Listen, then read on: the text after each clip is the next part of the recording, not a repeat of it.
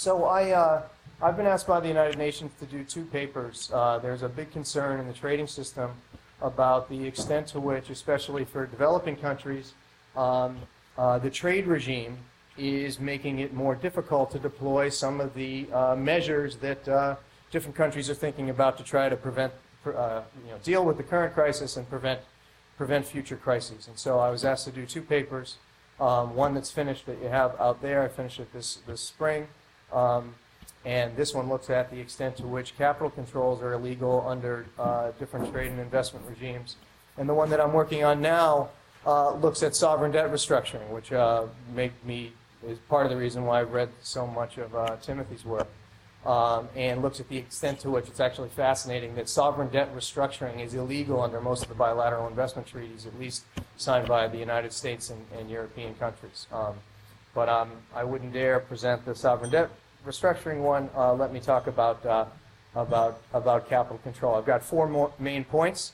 Uh, um, in, in the economics profession, there's a renewed consensus on capital controls as a legitimate part of the policy toolkit.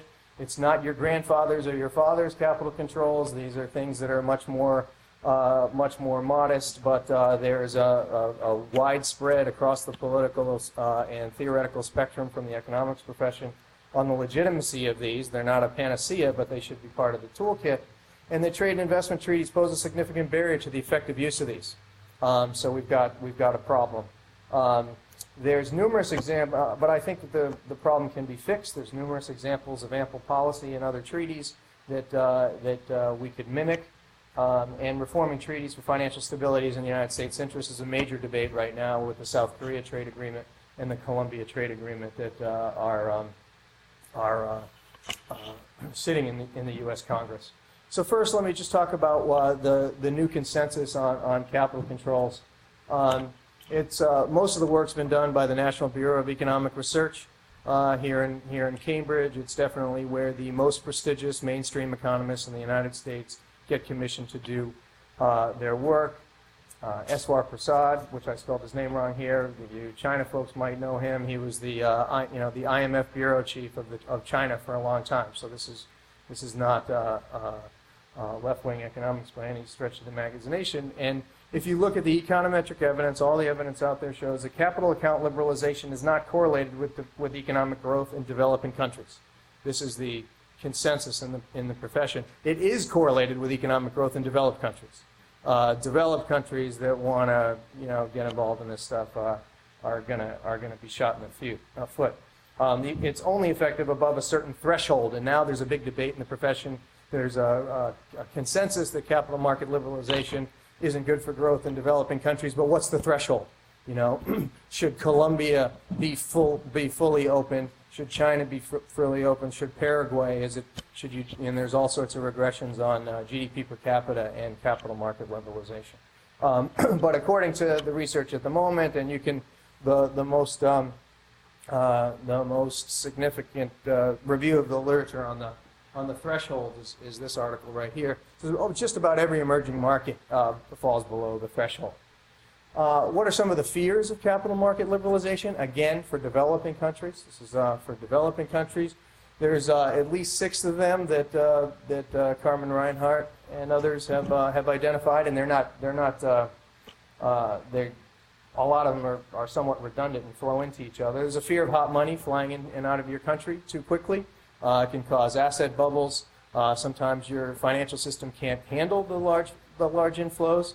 One of the big concerns that's happening right now across the world, which is the reason why about 12 countries have deployed capital controls in the past eight months, is that you're going to get uh, exchange rate appreciation from the massive flows. And if you uh, have an open capital account, especially with things like the carry trade, you don't necessarily have an independency in monetary policy because if you lower or raise interest rates, that could uh, have the reverse effect that you would want uh, on, uh, on capital, and sometimes you can get capital flight. So from those fears comes the economic rationale for capital controls in developing countries below the threshold. Uh, they can insulate your economy from procyclical for foreign borrowing. Um, they throw a wedge in there so that you can raise and lower the interest rate to deal with things on the domestic level. They can reduce pressure on the exchange rate and provide policy space for, for countercyclical uh, macro policy and deal with uh, asset bubbles this is a list of of, uh, of the kinds of capital controls that most economists are talking about now. This is not the stuff that, uh, that um, you know, Harry Dexter White and, and, and, uh, and Keynes were talking about uh, 75 years ago, uh, ma- major currency restrictions. These are more often than not temporary capital controls um, that economists tend to favor those that are market-based. Uh, you know, the, the most the most famous one, where most of the econometric evidence is uh, uh, is supportive of, is something called the unremunerated reserve requirement. Uh, Thailand uses it in 2007, as does Colombia. Chile is probably the most famous country that uses it, and it basically um, is it's a combination of a, of a minimum stay requirement, which I have here, and, uh, and a tax. Um, if you're going to have uh, short-term debt uh, flying into a country, uh, a certain percentage of it has to be parked in the central bank for, a, for six months, four months, or a year. Um, so that if there is an event in the country or if there is a fear of contagion with that money, not all of the money can, can fly out of the country. Um, uh, Brazil's tax from November of 2009, they had a 1% tax on all short-term debt. Uh, they've now increased it to 2% and, and done some other things around it. Those are examples of, um, of temporary capital controls on inflows. Okay? There's examples of uh, temporary capital controls on outflows, which are taxes on outflows, exchange controls, uh, mandatory approvals. You have to be approved by, uh, by a board. Uh, the econometric evidence holds a little bit more weight towards the market-based ones like taxes and uh, minimum stay requirements rather than uh, outright prohibition on, on certain kinds of inflows and outflows. The first comprehensive um, review of the econometric literature was done by Reinhart for the National Bureau of Economic Research that looked at everything before the crisis. Right, so this is really all the stuff that happened in the 1990s up until the turn of the century. And uh, there, she says in, in, the, um, in the conclusion of this massive literature review, in some capital controls on inflows make monetary policy more independent, alter the composition of capital flows, and reduce real exchange rate pressures.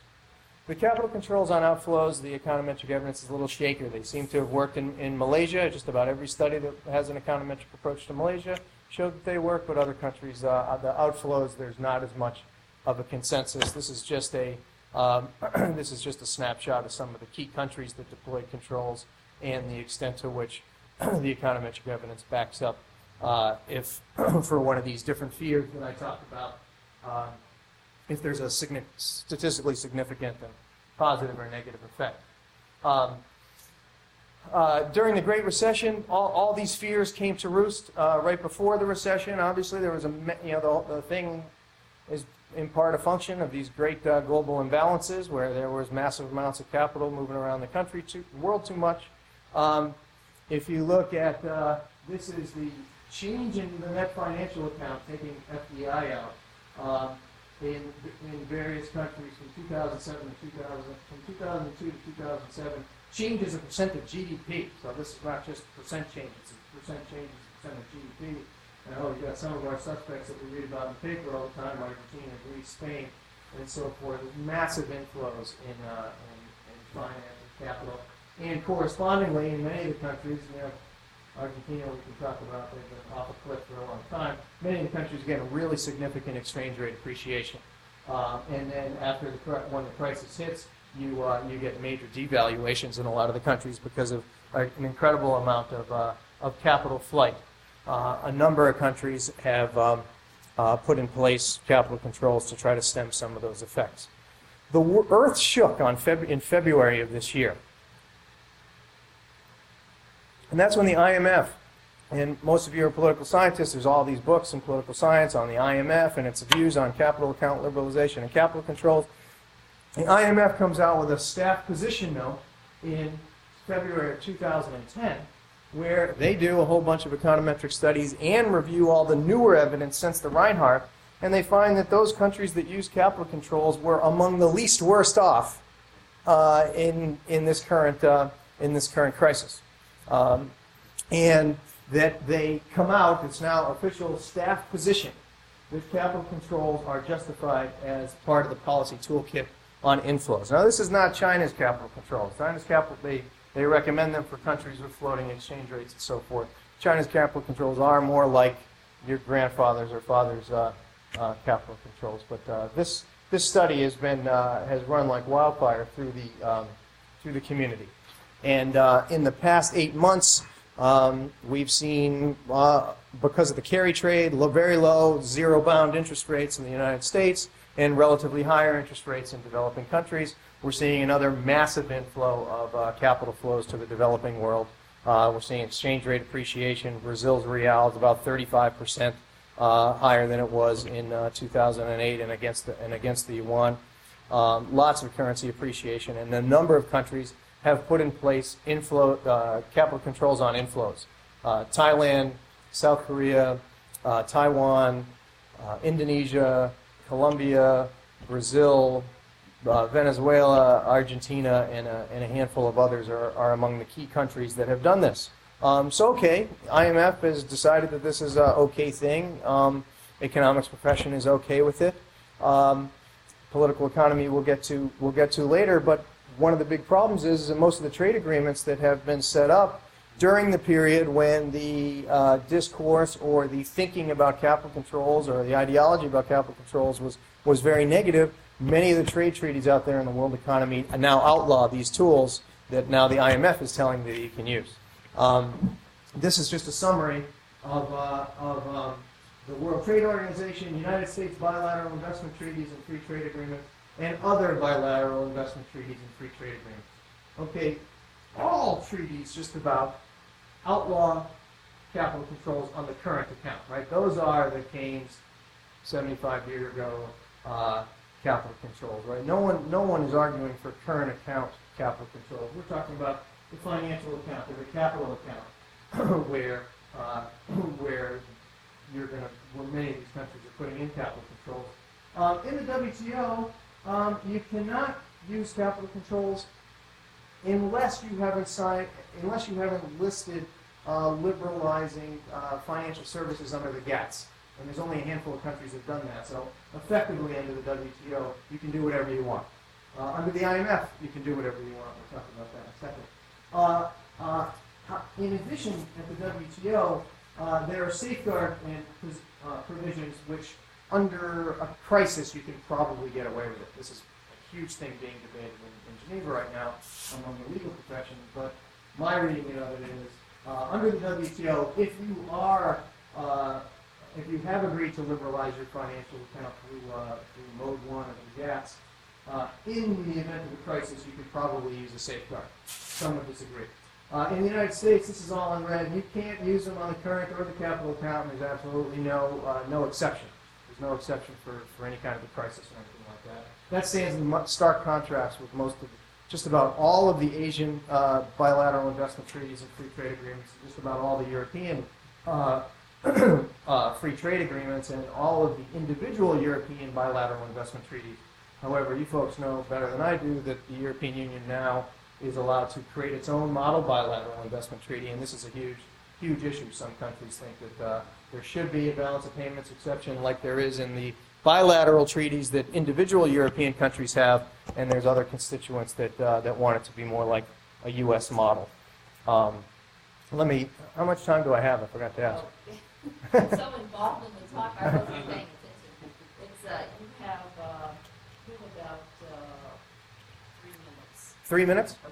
Okay, well, that, that's the punchline. That table summarizes it, right?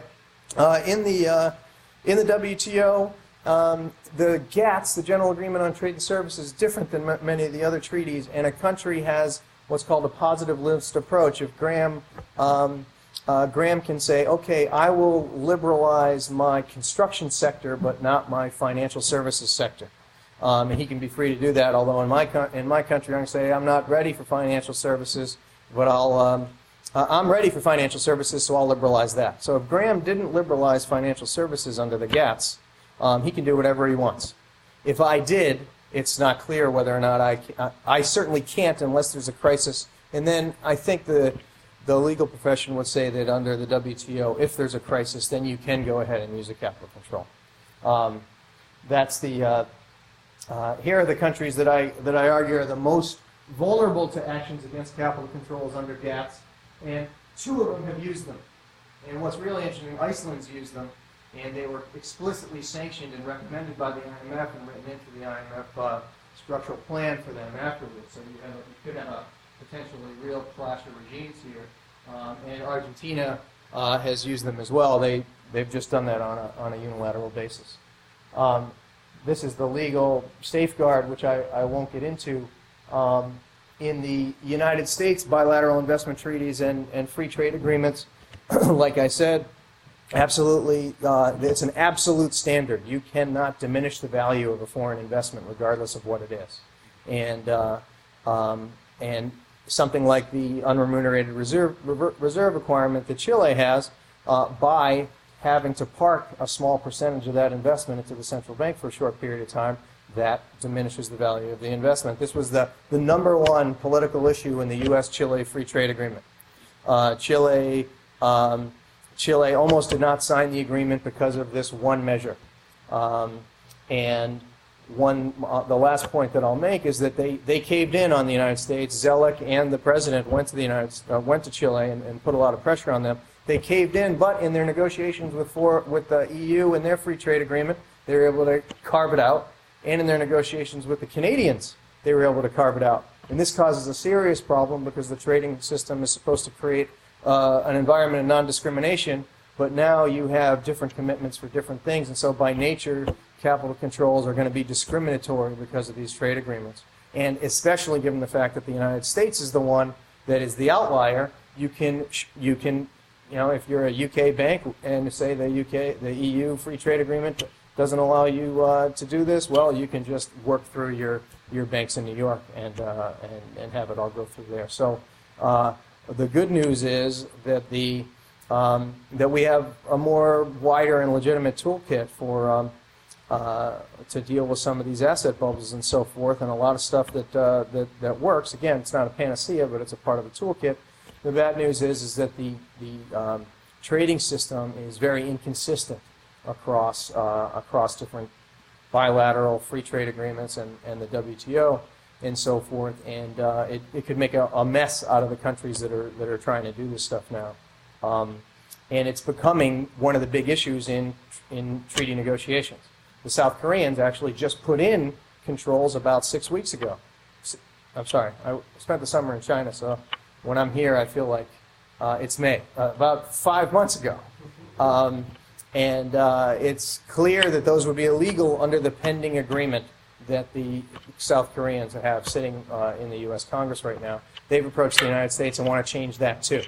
And the United States, sure, as long as we can uh, renegotiate the, the uh, auto deal, um, because the big issue, the reason why it isn't moving through the U.S. Congress is that um, Korea now has a comparative advantage in cars, and uh, the U.S. labor movement didn't have as much political voice in the Bush administration, has a lot more political voice in the um, uh, in the Obama administration, and there's no way that he can bring tariffs on Korean cars to zero um, in, before November. That's for sure. Uh, we'll see what happens after that. I should have waited till now to ask my, how much time I had because then I could have gotten through some of this stuff. But uh, what can you do? Uh, what's fascinating to me, last point, can I just make one? What's fascinating to me is that there's no political economy literature on this stuff. There is three great books that have three totally different perspectives on the ideas and discourse on uh, or the political economy of capital controls at the IMF. Uh, you've got our pal from the community college across the street, uh, Rawi Abdelal, who blames the French he says that uh, Camdessus and all these guys, because of things that happened in the, uh, in the, in the 80s, uh, when they got to the IMF, they ran it through the staff. Uh, this guy, Jeffrey uh, he's at the Community College of London, called London School of Economics. Uh, his thing is it's all the U.S. economics. Uh, we too many U.S. economists in the IMF have uh, ideology against capital controls, and they're the reasons why. And then Ben Cohen, Jagdish Bhagwati, and Robert Wade, three guys that you wouldn't think would be uh, on the same page. They all blame the U.S. Uh, they, they're all for capital controls, interestingly, but they say that it's the Wall Street uh, Wall Street complex, the uh, political economy of the U.S. is being pushed uh, pushes the IMF. But interestingly, there's there's nothing that looks at the politics of why the U.S. wants to outlaw capital controls in its trade agreements. Um, I had some of that in this paper, but the UN said we can't talk to finance ministers about social theory. So I'm writing a book called The Clash of Globalizations that looks at a number of different finance, growth, environmental issues, and why there's major inconsistencies among regimes. And uh, I've read all these books, and I'm going to have to do some interviews to figure out what the uh, what the U.S. story is.